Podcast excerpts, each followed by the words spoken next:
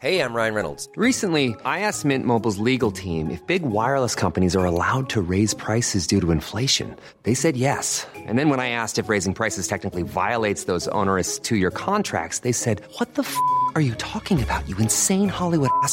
F- So to recap, we're cutting the price of Mint Unlimited from $30 a month to just $15 a month. Give it a try at mintmobile.com slash switch. $45 upfront for three months plus taxes and fees. Promo rate for new customers for limited time. Unlimited more than 40 gigabytes per month. Slows. Full terms at mintmobile.com.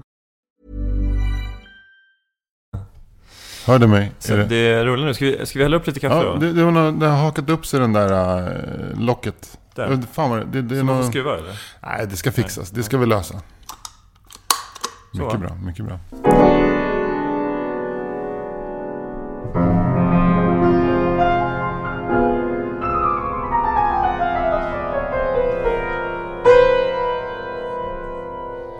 Fyra meter. Hör gärna av er angående ljudet på den här podcasten. Exakt. Om ni tycker att det är för högt eller för lågt. Eller om det är för lite eller för mycket bas eller diskant. Och det ska, ett bra test är att ta en promenad i stadstrafik och se om man kan höra lite mer lågmälda resonemang. Så här, om man hör liksom vad jag säger nu när jag pratar om... Men framförallt får ni höra av er om ni tycker att ljudet är så fruktansvärt kr- krispigt så att ni inte, nästan inte orkar lyssna för att det, det är för bra. Min dotter eh, började lyssna plötsligt på en låt med det här gamla eh, bandet 10cc. I'm not in love. Som vi... I'm not in love. Na, na, na, na. Det är den, eller hur? It's just a silly phase I'm going through. And just because I call you up, don't get me wrong. Men vi, vi var på väg från Visby ner till Vamlingbo eh, i eh, måndags. Och sen så var det fyra barn i bilen och då fick alla, vi gjorde en spellista då. Alla i bilen fick säga tre låtar var. Och då, jag tog ju typ så här tre låtar som var äldre än jag själv. Typ någon med Beatles, någon med Rolling Stones, någon med Dylan. Så här. Men då tog min dotter, eh, i alla fall den här 10cc-låten, I'm not in love. Och eh, den stod ut i sitt krispa ljud. Det var det det jag ville komma till. Eh, jädrar vad det var, vad det var det var. Vad, vad, vad lite ljud det var mellan ljuden så att säga. Men då, eh, då så skrek vi bara jag och min fru. Tryckare. Det var, den, där, den där låten var ju en klassisk tryckare. Det liksom bara börjar lukta lite så armsvett så fort det går på. Man kryper in till varandra, man är elva. Sådär äh, armsvett u- alltså in, i den perioden innan man börjar med deodorant. Ja, därför, att man, armsvett. därför att man inte behöver det kanske. Därför att man är så liten så man inte behöver det. Men det är jobbigt den här skarven när man eh, någonstans i mellanstadiet när man kanske borde börja med deodorant och så ah, har inte alla fattat att man ska ha deodorant. Mm. Ofta Där, så... där tycker jag Hem och Skola har ett stort ansvar. Det är mycket sådär, sådär ja, mobbing och sådär, ANT och sånt. Men, men just det här med deodorantspåret, det tycker jag det har de negligerat allt för länge. Ja, hänger inte det ihop då kanske? ANT och deodorantgrejen. på något sätt att- Jo, men alltså det kan ju vara så att om man eh, har börjat få lite så här, hår under armarna och börjar komma upp pu- puberteten och borde använda deodorant och inte gör det, blir mobbad, börjar röka. Och det leder till att man börjar, ta, liksom, börjar dricka mellanöl. Och det leder till att man börjar, eh, börjar röka braj. Mm. Och det leder till att man till slut sitter på plattan och skjuter upp hårs mellan tårna. Tänk vad Det- mycket, tänk vad mycket liksom samhällsaktiviteter man hade kunnat undvika om bara AN, om Hem och Skola-föreningen hade dragit fram en... Det här är en roll-on. Ja, Prova den under armarna. Exakt. Och, och ungarna bara, var det allt? Ja, Ja. det var allt. Ja, lycka till i livet hörni. Ja. Så här, ring oss sen när, det- liksom, när ni har problem med, med era bostadsrätter eller pensionsförsäkringar. Eller några andra välfärdsproblem.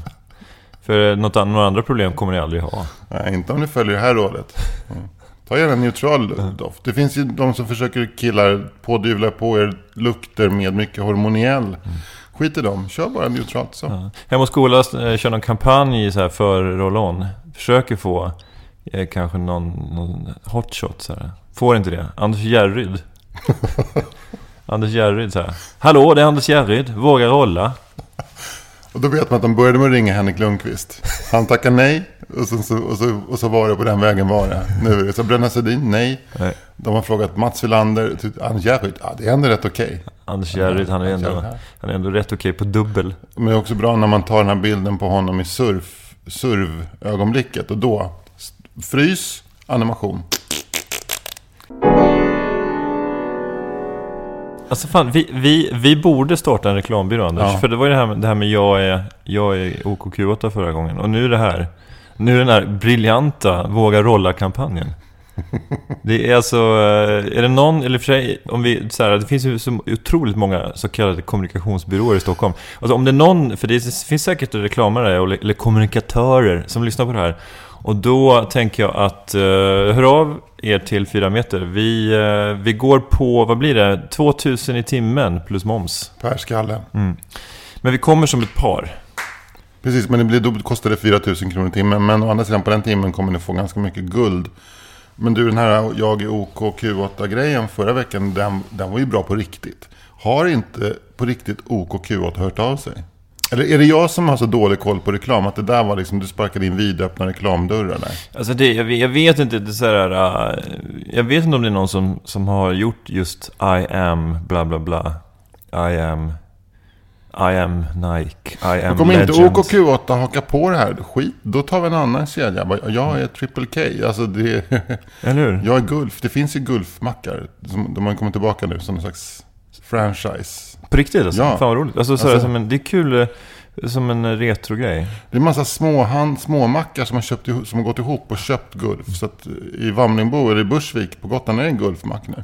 Det, det tror jag på riktigt är en briljant idé. Alltså jag, jag skulle kunna tänka mig att tanka Gulf bara av nostalgiska skäl. Fast då får du köra, du har en ganska stor tank då i bilen om du ska kunna köra bara tanka Gulf. Mm, men då får de ju ut en, en Gulfkarta som också är eh, en 70-talskarta där, där liksom städerna har de storlekar de hade på 70-talet. Och där olika så här, nya motorvägar inte är med. Exakt, där E4 går rakt in igenom hela Norrköping. Man får stanna för spårvagn. Exakt. Jag är Gulf. Har du, eh, har du kört eh, längre sträckor efter gamla vägkartor någon gång? Nej, det har jag Nej. inte gjort. Det är faktiskt ganska, det är faktiskt ganska spännande. Jag, jag körde i Spanien någon gång med en karta från, från 80-talet och det var kanske så där 15 år senare eller någonting sånt där. Det, var, det är en ganska spännande upplevelse när man på något sätt försöker förstå liksom vilka vägar som har tillkommit och vilka... Men det, ofta så blir det så att man kör på de gamla vägarna vilket är ganska trevligt också. Det är som, som gamla E4 genom Östergötland som går förbi Rökstenen och, och eh, Väderstad. Eh, Fantastisk eh, vägsträcka. Ja. Den, och den är ganska rak och den är, jag tror att det på vissa partier så är, så är det 90 faktiskt. Mm. Vilket gör att man, eh, det tar inte så mycket längre tid. Och så kan man stanna på det här fantastiska kondiset i, i Väderstad också som är ett riktigt trevligt konditori. Och lite, lite bakom det kondiset ligger också en, en vinylbutik. Så är det ja. Ja, eh, som jag inte har varit på. Men jag var där med min brorsa. För han... Och gud vad jag säger det här bara för att jag ska säga att jag också har varit i Väderstad nu känner jag. Ja men fan, men Ja, låt oss, ja, låt oss, ja, låt men, oss eh, vara lite men jag- Väderstad jag- nostalgiska. Ja, men men eh, den, jag, jag tänker ofta på att man har dragit av med fyran och att just den här sträckan mellan Väderstad och Ödeshög är det väl som är ny. Min brorsa har ett hus precis ut med den vägen och det, det hade inte varit så kul för 15 år sedan att, att sitta på den. Men nu är det ju fantastiskt. Den, där, eh, den här vägsträckan är ju liksom en... Det är ju en bil i minuten max när det är högtrafik på den. Bred, fin väg. Så. Men eh, eh så finns det kondiset i Väderstad som är ett väldigt bra kondis. Om man är intresserad av klassiska mackor. Inte om man vill ha en, liksom en, eh, en grillad eh, levain med eh, prosciutto eller med eh, mor- någon sån här. Då, då, då, kan man, då får man sticka till Linköping tror jag. Men bakom också kondiset så ligger en, en vinylbutik som han berättade om. Och där det finns väldigt mycket vinyl. Och till bra priser också. Väldigt bra priser. Jag tror att kanske att det är 90% dansband. Men man kan också hitta en gammal Sham 69 LP. Om man letar, om man letar igenom de här eh, 80-90 tusen vinylen som är in i en eternitvilla precis bakom kondiset i Väderstad. Vi var där i somras eh, och eh, jag var väldigt sugen på att få gå in där. Men då var inte han hemma för han var i Norrköping på Skivmässa. Typ. Jag tror snarare att han var på Clas Olsson eller något sånt där. Kommer du ihåg skivmässorna? Ja, det gör jag. Alltså det, alltså det var ju ett stort fenomen. Alltså det kom till eh, någon islada i den stad man bodde. Så var det så här, skivmässa i Fyris, eh, Fyrishov eller så här, om man bodde i Uppsala-trakten. Eller skivmässa. Jag tror i och för sig att det där är mer en grej när man är, som du, från landet. Alltså Knivsta. inte- Men när man, jag bodde ju i vinylåldern på Södermalm. Så det var ju skivmässa varje dag kan man säga. I skivbutikerna. Men fortsätt bara, Ja. berätta mer. Nej men det var någonting, det var någonting festligt där med det. Det kom en massa... Eh, då tänkte man att de var så här, det kom en så här massa 50-åriga så här, gubbar med, som, som stod och... Alltså, det var ju på den tiden... Alltså, i, det kan ju vara så att min minnesbild... Så här, t, t, alltså det att jag har fel minnesbild, men att de, de stod och rökte pipa. i- Fast jag, frågan är om de fick det, om det var inne i en ishall. Det, fick, det, det tror jag att de fick. Ja, för att det var, det var ju inte istid då. Men och så, så, så var det, så var det som, som en hel, en hel ishall. Alltså bara som en liten LP. parentes så satt ju Pekka Lindmark, Sveriges eh, målvakt i landslaget och rökte eh, i pausen. Alltså, eller när han inte var inne på isen så rökte han cigg i, eh, pågående- båset? I båset under pågående match. Det här var ju samma tid. Så, det, så, det var liksom, så det var ingen så här, det var ingen no-go zone direkt när det gällde. Nej, inte på den tiden alltså. Men, eh, ja, men det var, det var så här, och så var det massa, eh, allt från så här 12-åriga killar till, eh, till 60-åriga män som gick omkring och botaniserade och, liksom, och flipp, flippade sig fram genom LP-backarna. Som ju då alltid bestod av gamla läskbackar. Eh, Vad, vad, vad var det man mestadels hittade i de här backarna? Ja men det var, alltså, det var väl allting. Alltså, jag tror att det, var, det känns inte som att de hade, på en sån här skivmässa så då var det ingen, det var inte så här, nu är det hårdrock eller nu är det någonting. Utan det, det, fanns, ju- var, det fanns ju allt. Men det känns som att liksom människor som samlar på vinyl är... De har också, de är lagda åt ett visst håll. Det, Jo men det kanske var något, alltså det fanns ju olika, alltså, folk hade ju sina egna stånd ju. Så då var det kanske någon som var lite mer blues och jazz och sen var det någon som var lite mer um, åt något annat håll. Sådär. Ja, men tänker man att det, är mer, det var mer CC Top än The Smiths. Ja men det tror jag nog det var. Jag tror att det var, jag vet inte om det var någon som hade fattat det Smiths. Alltså det, det finns ju, nu kommer ju så här Fredrik Strage och slår mig på fingrarna. Han hade väl fattat dem innan de bildades. Men eh, det gäller väl Andres Lokko också. Men, men i, min verklighet, när jag växte upp i Knivsta och Uppsala, då var det ju... Alltså det så här, du lyssnar på, om, man, om man lyssnar på inte hårdrock, då var det så här, kanske Depeche Mode kunde man lyssna på, man kunde lyssna på U2, man kunde lyssna på The Cure, kunde man lyssna på.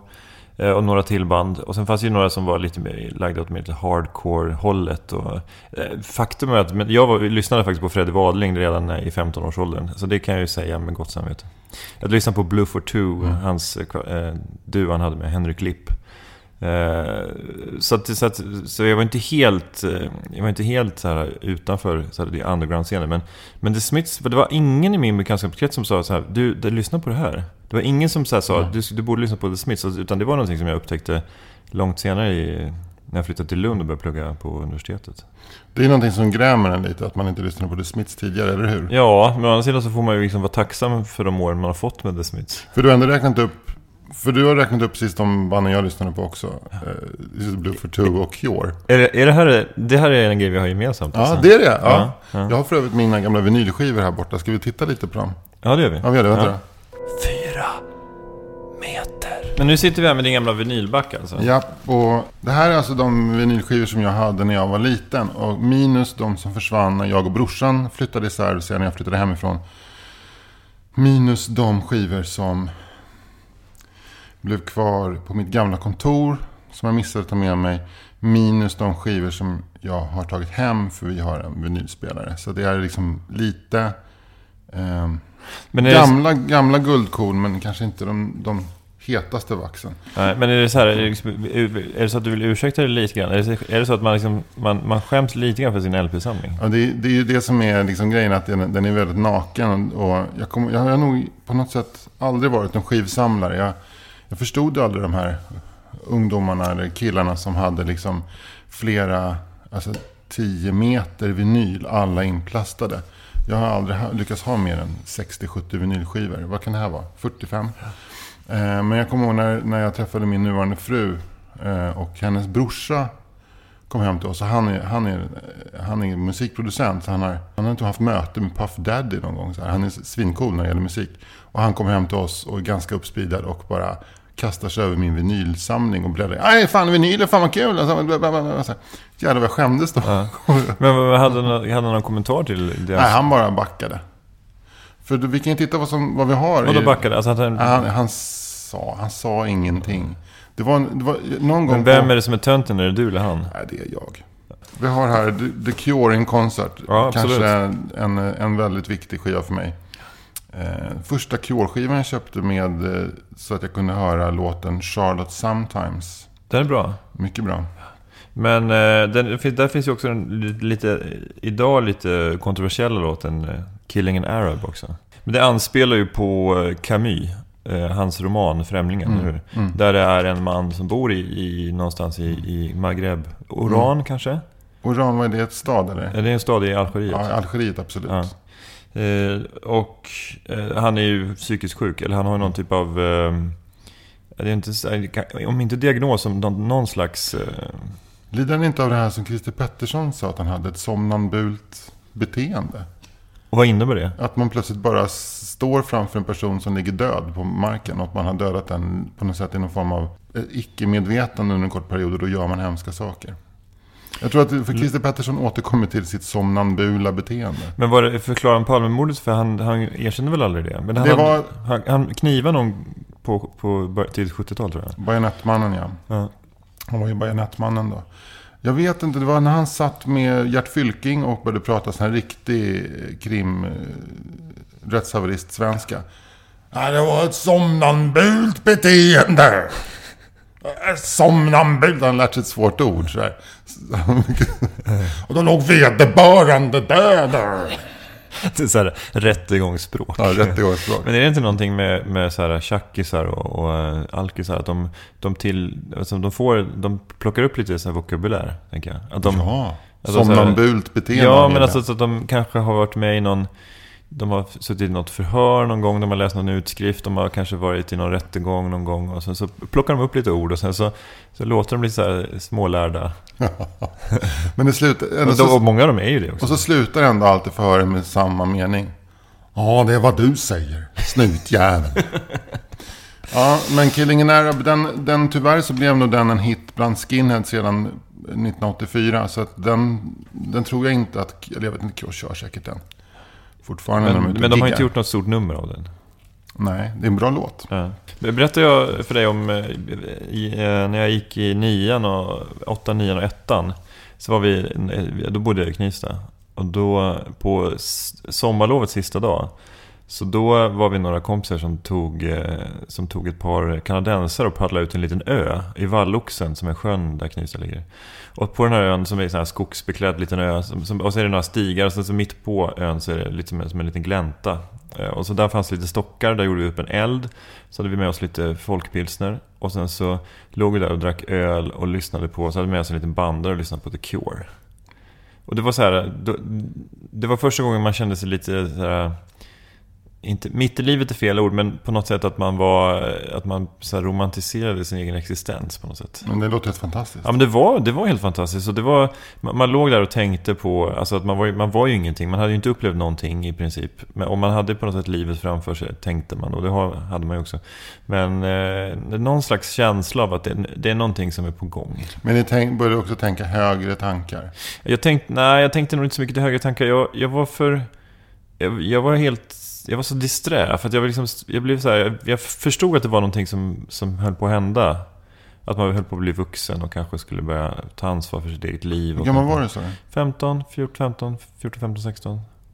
Men du blev disträ, du, du, du, var, du missade så att säga det här sublima första eh, riktigt existentiella ögonblicket. Ja, men jag låg inte och tänkte så här, jag liksom, När jag kom, till, kom hem hade jag liksom inte en massa tankar i huvudet som jag sa, det här måste jag skriva ner Mm. och skapa poesi av. För jag var för disträ.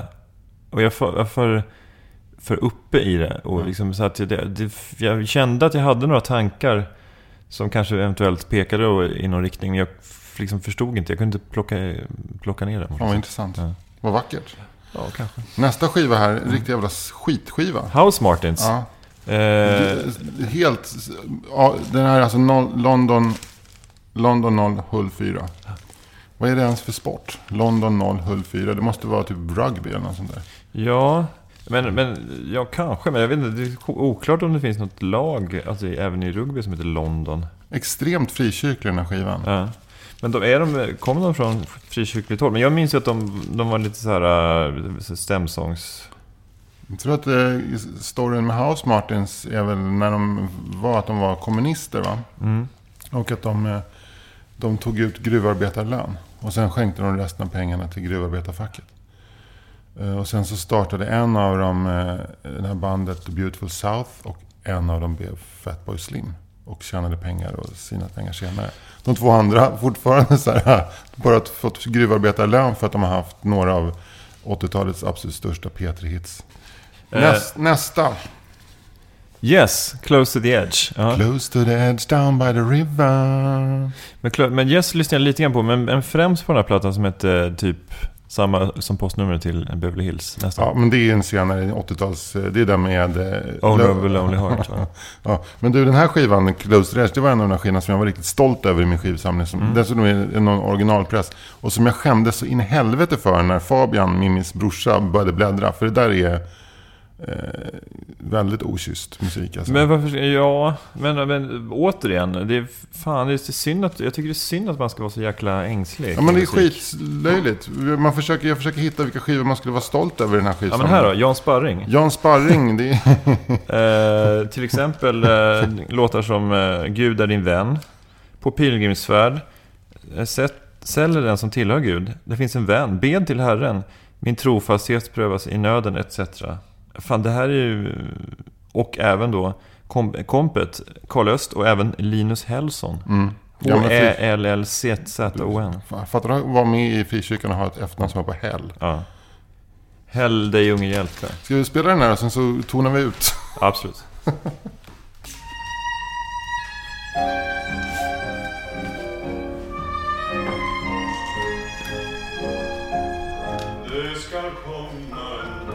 Det ska komma en dag som ska bliva den sista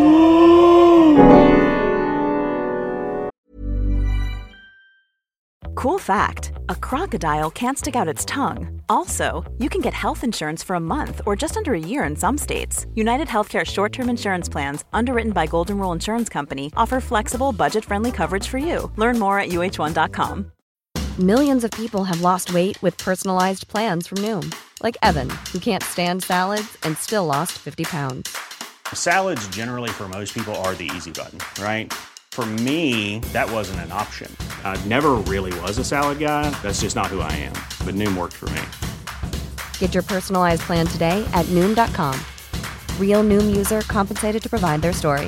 In four weeks, the typical Noom user can expect to lose one to two pounds per week. Individual results may vary. Det var roligt om... Eh, det, det här skulle vara kul om någon så här svensk hiphopare tog tag i. Och började rappa på, på Jan Sparring-plattor. Så Ison och Fille eller något. Eller insert annan inaktuell hiphop-referens. Du vet att du, har, du droppar in- inaktuella hiphop-referenser när du nämner någon som har varit med i eh, Så Mycket Bättre. Mm, jag fattar. Vilka, vilka hiphoppare är det som är i Så Mycket Bättre i år?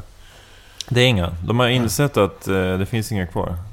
Alltså, det var, det, alltså, jag har inget emot Dyson och Fille, men de var ju med förra säsongen och de sa ju ingenting på sju program. Nej.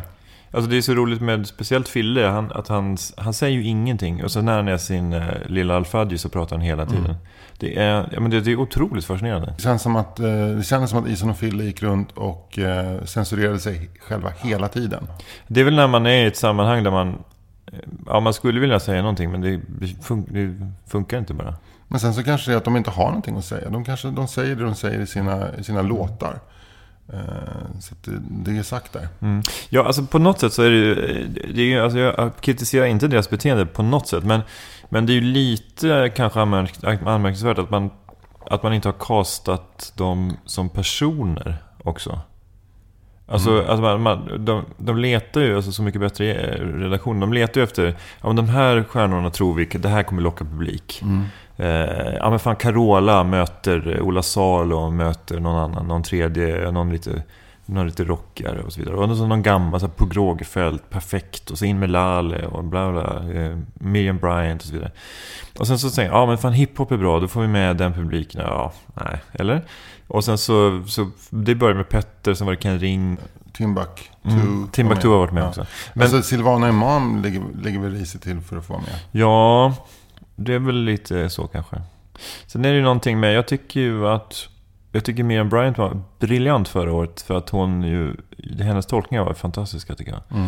Eh, men det finns ju någonting problematiskt också med när de väljer så folk som inte har några hits också tycker jag. Mm. Men, men om de har en sån per säsong tycker jag är bra. Men, men, eh, eh men alltså med Lally är den mest eh, briljanta bokningen hittills. För hon har ju massor med hits och hennes tolkningar är så här, ja, dödar helt enkelt. Ja, det var fantastiska. Men jag måste säga att jag tyckte Olle Ljungström var en fantastisk bokning. Hans Dingalinga Lena var ju, har ju aldrig varit så bra.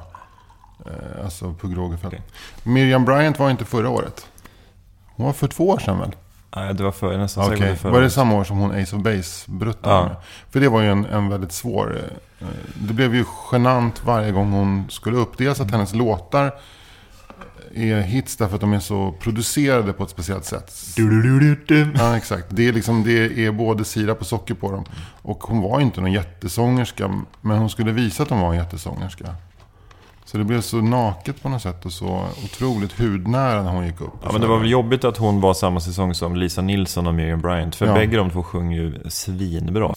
Det känns som en, nu känns det som en déjà vu-upplevelse, men det, det, det, känns som att vi har pratat om det här innan. Jag kanske bara har ältat det i alla andra sammanhang, men det är någonting som jag tycker är lite problematiskt med... Carola är ju en av Sveriges bästa sångare, sångerskor. Eh, det är väl hon och Tommy Körberg och någon till som är så riktigt vassa på liksom där, liksom, när det gäller bara pipan. Mm. Men hon har ju inte skrivit något av sitt material själv. Och då blir det lite konstigt. Men så, tar man, så kommer det såna konstnärer då, riktiga konstnärer som, mm. som Lalle och Olle Ljungström som har skrivit sitt material själva. Ja, Olle Ljungström har inte heller skrivit sitt material själv i så stor utsträckning. Det tycker jag var orättvist när han var med för att Heinz Liljendahl inte fick någon cred Okej, okay, men han har inte varit med och skrivit ens? Jo, han har skrivit texterna. Ja, ja okej. Okay. Så, okay, så Heinz Liljendahl okay, står för musiken? Okej, okay, men det var ett dåligt exempel då. Men, men, men på något sätt... Eh, Lalle är ett fantastiskt ja, exempel. Ja, men då har jag Miss Li. Ja, precis. Men då har jag blivit lurad då att, uh, att Olle Ljungström är... Men alltså, han är ju han är en textförfattare i alla fall. Ja, men, ja. men Carola är liksom en, en fantastisk artist och en otroligt duktig sångerska. Men, men hon har ju, vad jag vet, inte, knappt skrivit varken text eller musik till sina låtar. Och i ett sånt program som Så Mycket Bättre så tycker jag att det, det blir så konstigt. Och det är samma sak med Jenny Berggren. Jag vet inte hur många av Ace of Base-texterna hon skrev. Men, men när man sitter och så, fan vilken fin tolkning. Och så här, fan vad du hittar den här låten. Mm. som, då är det bara en låt som har sjungit in. Jag, jag, jag, jag, jag är med på din spaning, men eh, Carola har ju ändå gjort... Alltså jag, jag, jag, jag vet inte hur, vad vi kan säga om Jenny Berggren. Hon var ju en av två sångerskor i Ace of Base. Det, kan vi säga, det vi kan säga om henne är... Du, du, du, du, du. Ja, jag tänker inte ens sjunga, jag kan ju inte sjunga.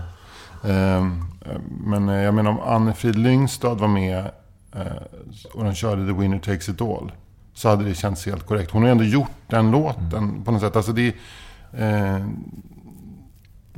om man jämför med skådespelare så är det ingen som, säger, som tar rollen ifrån en skådespelare för att han inte har tag, skrivit den själv.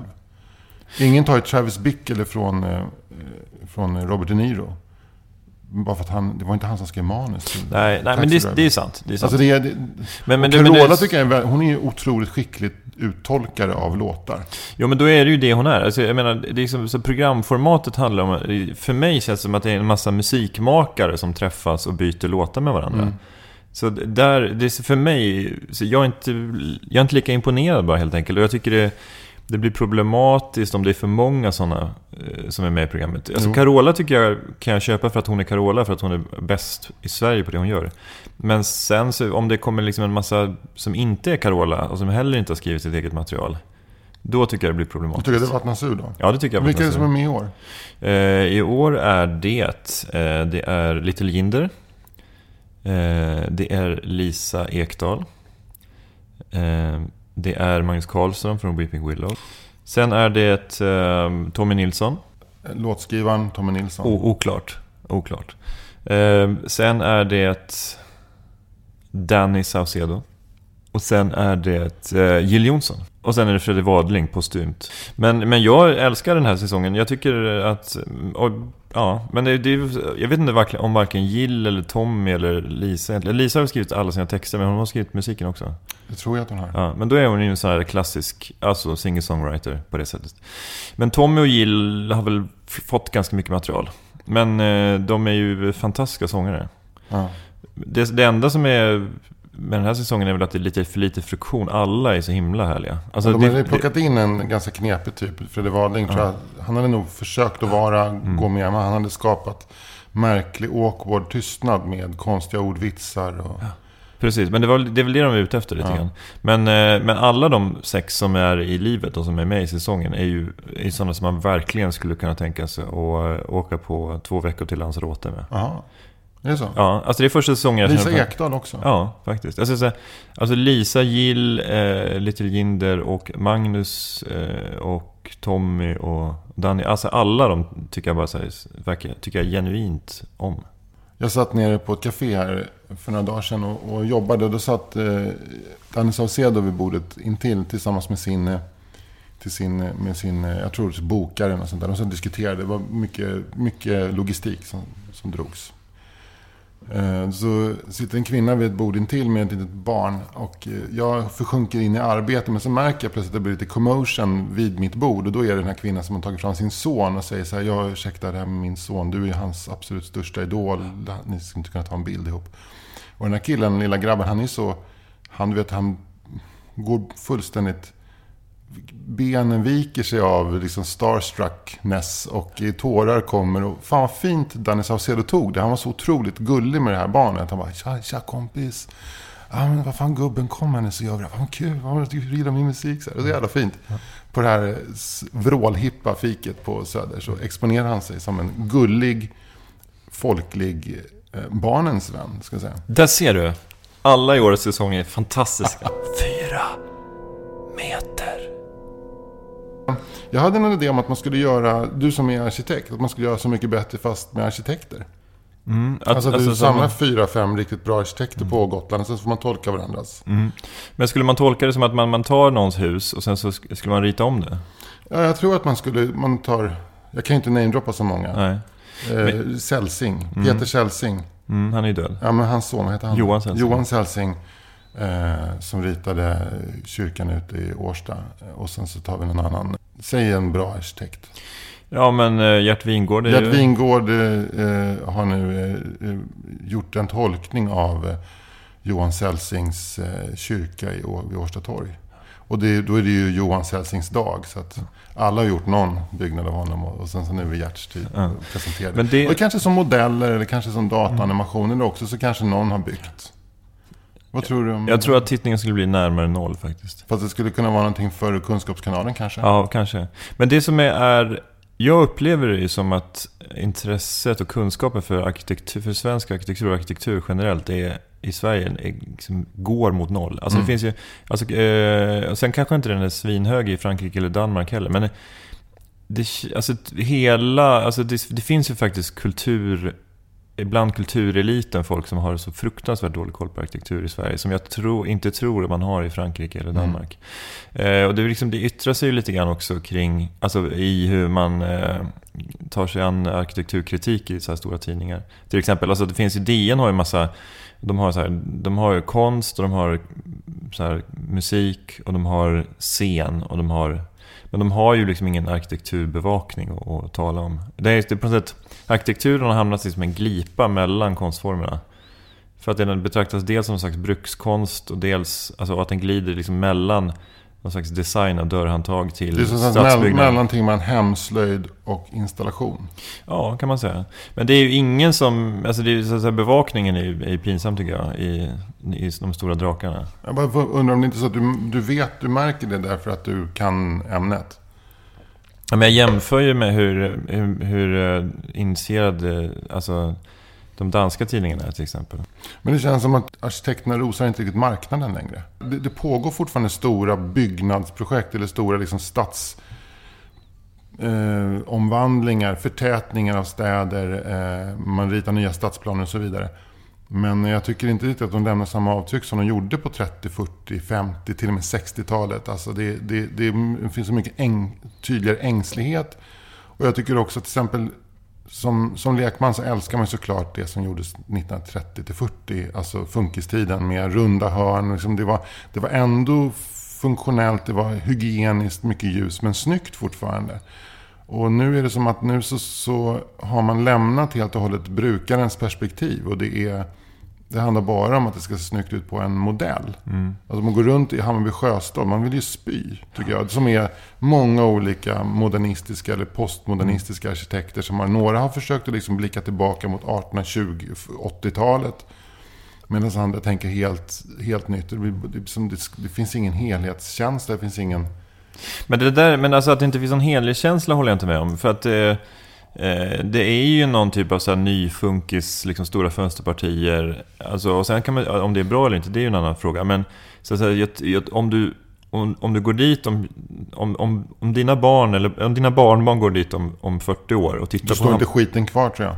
Ja, men, ja, men det är en annan fråga. Men alltså, om de tittar på Hammarby sjöstad, då, det tror jag att det för det första kommer göra. Men om de tittar på det så kommer de ju säga det. Så de kommer gå dit och liksom, som arkitektur eller konststudenter och säga att det här, så här såg det ut på, på 00-talet, så här byggde man då. Så jag tror att det kommer att upplevas som enhetligt. Jag tycker att det är ganska enhetligt. Men sen om det är bra eller, eller inte, det är ju en annan fråga. Men, och sen så när det gäller så här, så här, hur liksom brukar, från brukarperspektivet så tror jag att det är nästan så att, att man idag att man jobbar för mycket åt det hållet. Alltså, eh, alltså JM som är en av de stora drakarna när det gäller bostadsproduktion. De har ju som någon slags manual som de jobbar med där de på något sätt har liksom konstaterat precis vad medelklassen som köper bostadsrätter vill ha. Det är, de, de har liksom exakta scheman. Så här, hur ska liksom, kopplingen mellan sovrum och walk-in closet och master bedroom, bathroom se ut och hur, alltså den, hur ska den här öppna lösningen mellan, mellan balkong och matsal och, och vardagsrum och kök se ut och hur kommer man in och så vidare.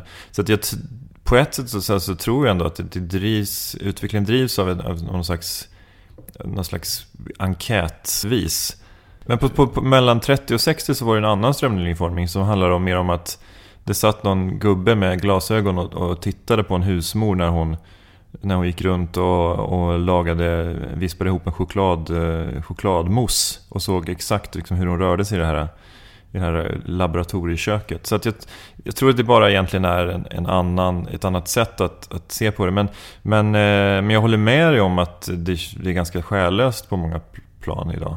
Men det är ju också som att dels har ju marknaden på något sätt, eh, det är en storskalig marknad. Du, du har JM och Peab och Skanska och NCC, de här stora drakarna som bygger. Och de har ju otroligt mycket makt kring, inte bara hur husen ska se ut, utan också alltså hur, eh, hur städerna ska se ut. Men det som, är, det som var bra mellan 30 och 60 var ju husen. Det som var inte så bra var kanske hur de satt ihop med varandra. Och, alltså, Eh, tätheten är extremt låg till exempel i alla ytterstadsområden. Så du, du har en täthet som inte, liksom, som inte främjar någon slags butiksliv. Det främjar ju ingenting egentligen. Det är en, det är en, ja, men det är en zonerad stad som därmed blir segregerad. Inte bara för att det kommer folk som, från Syrien som bor där. Utan för att det, det är inte stad, utan det är, det är en bostad. Men finns det inte en skillnad mellan 30 och 60? Eh, Jo, men nu klumpar jag ihop det lite grann. Ja, Alltså, för det, det- för det alltså- tycker jag är en avgörande skillnad med ett punkthus från 1938. Men det är Eh, lika glest. Det är, det är samma... Alltså så här, upplösningen, alltså upplösandet av det som, kallas, det som vi kallar för att den klassiska staden sker ju, sker ju någonstans där i den här vevan. Det sker ju redan kanske i 20-tal egentligen. Men, men, men så, så husen tycker jag är bra då. Men så kanske stadsbyggandet kanske är lite, ja, men på, på gott och ont präglat av de här modernistiska dogmerna om ljus och luft och eh, funktionsseparering. Men idag så, så, så, så, tänker i alla fall de flesta kommunerna på att bygga stad. Att man försöker, man, nu, vi ska bygga ihop det här. Liksom. De tänker stråk och de tänker lokal i bottenvåningen. De tänker försöka blanda lite mer funktioner. Och sen arkitekturen kanske är lite så här, en gäspning. Mm. Men det är ändå så att, eh, att det, det, man, det man bygger alltså stad, jag tycker man bygger stad på ett mycket mer logiskt sätt idag än man gjorde för, för 20 eller 40 år sedan. Det håller jag med om. För 40 år sedan, eh, om man åker E4 söderut och passerar Alby så ser man ju hur de liksom bara schaktade bort mark och ställde dit stora lådor och sen så ska folk bo där. Det, det, men, men om man tittar på hur, hur de byggde på 30 40-talet. Där vi bor i Årsta, där tallar står kvar. Där liksom stenhällar tittar upp ur berget och där husen också har en proportion som gör att man inte känner sig så jävla tom inombords som man står framför dem. Då, Det tycker jag ändå. Okej, det kanske inte funkar att bygga och göra en fungerande stadsmiljö med, med butiker och krogar och så. Men det, är, det känner man ju, behöver man ju inte, det behöver man ju liksom inte ha en åsikt om ifall, eller det känns trevligt eller inte. Nej. Men det, det som du bor i, som är någon slags hus i park, alltså höghus, punkthus i, i ett, så här, på en klippa med lite tallskog Mm. och så vidare. Det är, ju, det, är ju, det är ju både vackert och mysigt i sig. Mm. Men det är ju, eh, ur ett, så här, ur ett stadsbyggnadsperspektiv är det ju ohållbart.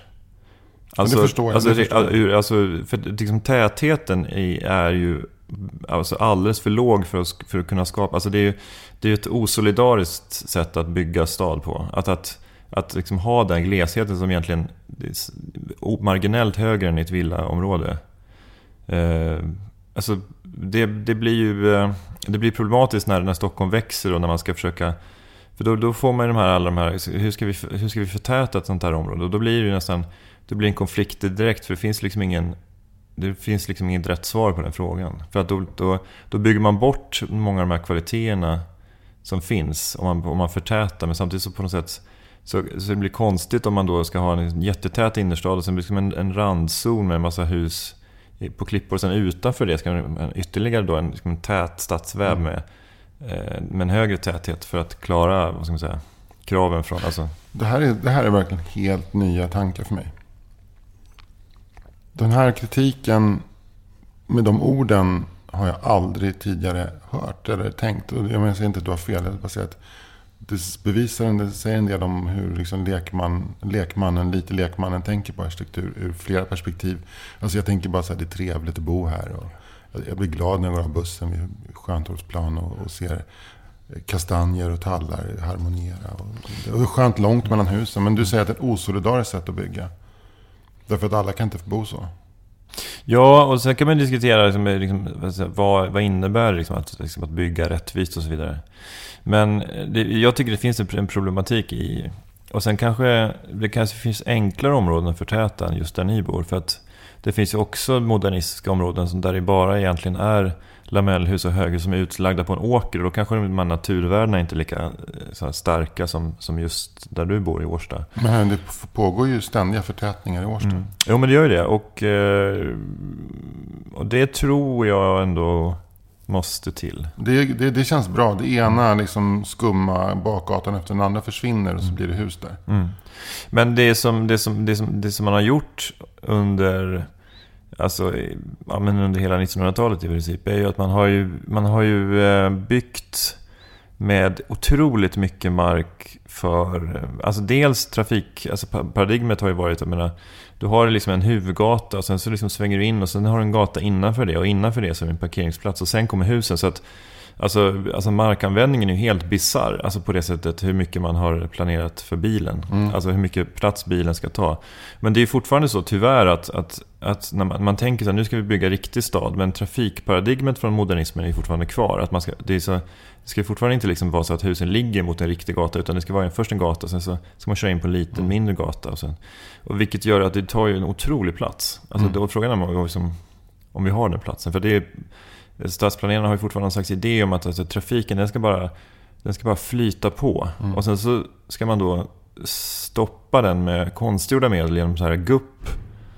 Olika typer av fast, hastighetsnedsättningar. Och Eller olika... icke möjlighet att parkera som vi har vid Sjöstad. Ja, det inte går att parkera. Nej, nej. Men, men istället kanske man bara ska bygga eh, en stad och så, så får det vara begränsningen. Alltså att man, okej, men det är svårt att köra här för att det är lite tätare mellan husen. Och det är det som gör att man inte kör. Mm. Alltså det, det ena är ju ett organiskt sätt att begränsa trafiken. Och det andra är ett, vad ska man säga, någon slags eh, Eh, logist, eller liksom mer att man sitter och tittar på det utifrån någon slags kontrollbord. Där man så här sätter, liksom, vi sätter en stopppunkt där, vad händer då? Ja, men då flödar trafiken runt den istället. Vad bra, då, får vi liksom en, då kommer det mindre trafik här. Men då blir det mer trafik på de gatorna som är runt omkring. Det är som, som eh, på Södermalm till exempel, där du har du kan inte köra, alltså i Sofo kan du inte köra bil. Du, kan ju, det är som du måste köra runt det, det är Renstjärnas gata, Ringvägen och Götgatan och Folkungagatan är ju de gatorna. Och sen så, du kommer ju liksom inte igenom på något annat sätt. Vilket gör att Renstjärnas gata har ju svinmycket trafik och Götgatan har jättemycket trafik. Och sen är det inget, inte så mycket trafik på smågatorna. Men, men eh, det vore intressant att se vad som händer om man släppte trafiken helt fri istället. Mm. Det kanske skulle... Jag, jag är inte säker på att det skulle bli någon katastrof. Sofa blivit som Östermalm var när jag var liten och farsan alltid sa du kan inte köra bil på Östermalm för att det är enkelriktat, det är vansinnigt. Det är vansinnigt enkelriktat. Du hittar aldrig ut, det är som en labyrint. Väl du har kommit in kommer du aldrig ut. Så har ju Sofa blivit. Ja, Folk, men- är gal, folk är galna när de sitter och letar parkeringsplatser. Folk på väg att hoppa ut och slå ihjäl varandra. Ja. Med den här lilla, du vet, slå ihjäl varandra med den här lilla plastgrejen som man skrapar fönstren med. Som får slå jätte, jättemånga gånger för det är bara plast, det finns ingen tyngd. Liksom, så, så arga blir Så, folk. så, här, så att eh, när man väl lyckas ha ihjäl den så har, liksom, så har säsongen för skrapan tagit slut. Där, ja, nu Om är jag lyckas ha ha ihjäl den så har, har liksom vederbörande ändå dött av, av naturliga orsaker. Så lång tid tog det. Men du, eh, jag måste bara berätta. Vi pratar ju om arkitektur och, och jag och, och, och, vi, vi har länge drömt om att bygga ett eget sommarhus. Jag och, och min, min fru och våra barn. Eh, På Gotland? På Gotland, gärna södra Gotland i närheten av där hennes föräldrar bor. Har ni mark? Nej, det är det som är grejen. Vi har ingen mark. Men däremot så har jag en, en otroligt formsäker fru. Hon, är, hon, är, hon, hon kommer kunna... Hon är inte arkitekt, men hon kommer från en så att säga, ättelinje av arkitekter och stadsplanerare. Så att det finns på något sätt i generna. Men det tror jag säkert. Mm. Och, och för några år sedan så budade vi på en tomt och hon gjorde jättefina så här modell, pappmodeller av hus, hur de skulle se ut. Och vi pratade om att skulle bygga lekablock eller bygga trä. Vi kom fram till jag tycker nog trä vore kul så här, att bygga i. Men eh, den tomten som vi budade på som var helt fantastisk, den försvann. Men sen så nu när vi var där så eh, började hon igen prata med sin mamma som bor i Vamlingbo om att fan, vi skulle köpa en tomt här någonstans. Och då sa hon, ja, men jag har, en, har en, en, en kompis här som hennes man och hon, de pratar om att avyttra. Och till saken hör att de har en gård som ligger liksom precis nere vid Sudrets västkust. Som är helt fantastisk. Bara strandängar och liksom så här. Men ni kan åka och prata med dem. De, de har pratat om att stycka av och sälja tomter. Så att vi, jag och Mimmi tar och sätter oss i bilen och åker ner till en, en gård som ligger helt magiskt vacker. En gammal Gotlandsgård med får. Och så, när man kliver ur så ser man havet liksom utanför. Det och så står en, en, en gutebonde. Riktigt så här eh, gisten gutebonde, född 72. Ja, vi kan, vi kan rulla iväg och titta lite på vad vi har för några. Vi har tänkt att sälja. Vi kan rulla iväg, ta och rulla, följ efter mig bara. Så här. Eh, För då har de, först, just, först förhör han sig också lite. Så här, vad, vad, vad har ni tänkt er för något? Då, då säger Mimmi ja, men vi gillar liksom träd. När det finns träd.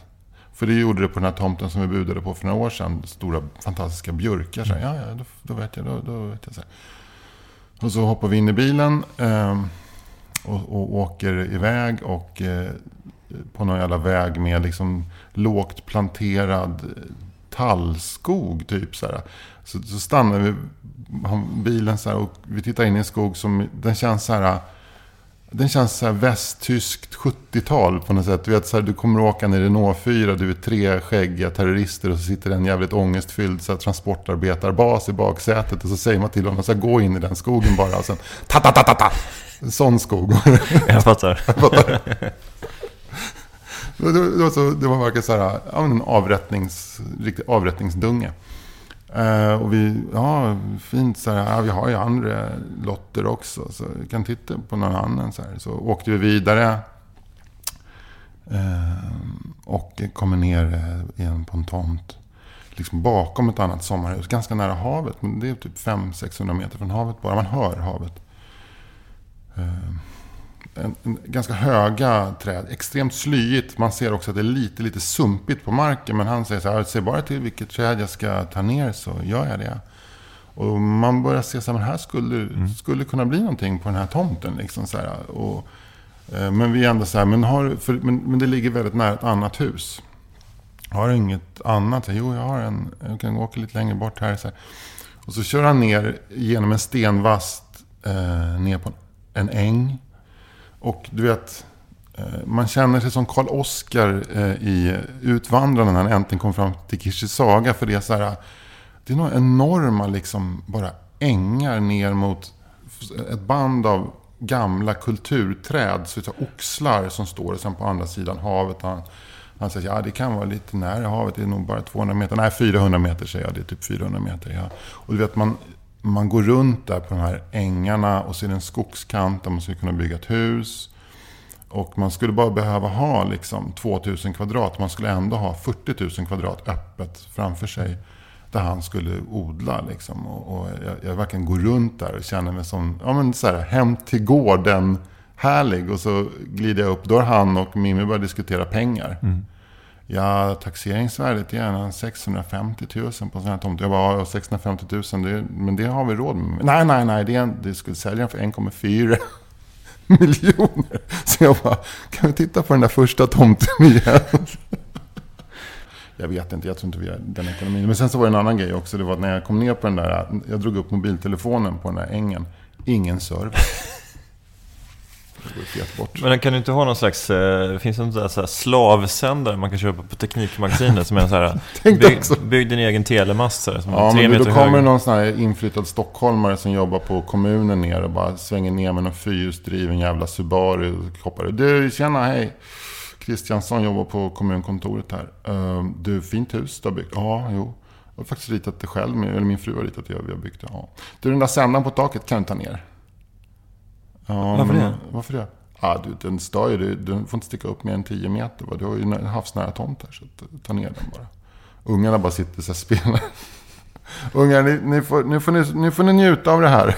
Så här, ungar, vill ni följa med en månad till Gotland? Eh, ni får ladda ner allting ni ska använda, får ni ladda ner innan. Eh, eller, eller vill ni stanna kvar i Årsta och ha perfekt uppkoppling? Ungar. Hörru du, vill du podda eller vill du, vill du plugga något? Nej. Ja, jag vill plugga en, eh, en kväll som vi har på, på Oslipat i Malmö. Den 16 november kommer Emma Knyckare, Jonathan Unge, Moa Lundqvist, Anna Hultman och Marcus Tapper till eh, Oslipat i Malmö. Bra line-up. Ja, det här är en kväll som man eh, med Marcus Johanssons ord skulle kunna beskriva som nästan lite för bra. Gå in på oslipat.com. Jag kom för imorgon, eller ikväll, om man, för att imorgon om man tänker, du och jag sitter ju en söndag förmiddag här, men ikväll, eh, måndag kväll på eh, Anders och Nisse presenterar Henrik som presenterar skämten på Cantina Real på Lindvallsgatan 11 i eh, eh, Hornstull. Eh, och eh, jag vet bara en komiker som kommer och det är Simon. Vet inte vilken Simon. Någon Simon. Simon Gärdenfors, Garsaspe, Svensson. Svensson. Det är väl de. Någon Simon kommer. Eh, Det är nämligen Nisse Hallberg som har hand om bokningarna. Jag har inte riktigt fått kontakt med honom, vilka som bokade. Men jag vet att jag ska vara konferencier. Det ska bli svinkul. Ja, kom dit. Svinbra klubb. Mm, roligt. Ja. Hörru, Fritte. Ja. Tack. Tack själv. Kul det var.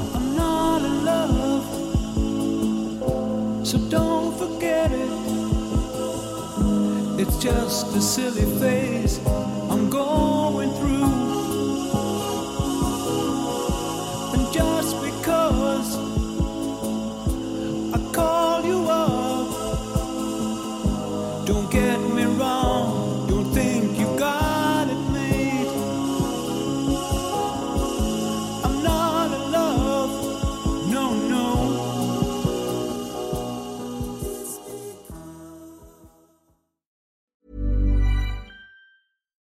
deserves the best, and there's no better place to shop for Mother's Day than Whole Foods Market. They're your destination for unbeatable savings, from premium gifts to show-stopping flowers and irresistible desserts. Start by saving 33% with Prime on all body care and candles. Then get a 15-stem bunch of tulips for just $9.99 each with Prime. Round out Mom's menu with festive rosé, irresistible berry chantilly cake, and more special treats. Come celebrate Mother's Day at Whole Foods Market. Hey, it's Paige DeSorbo from Giggly Squad. High quality fashion without the price tag. Say hello to Quince.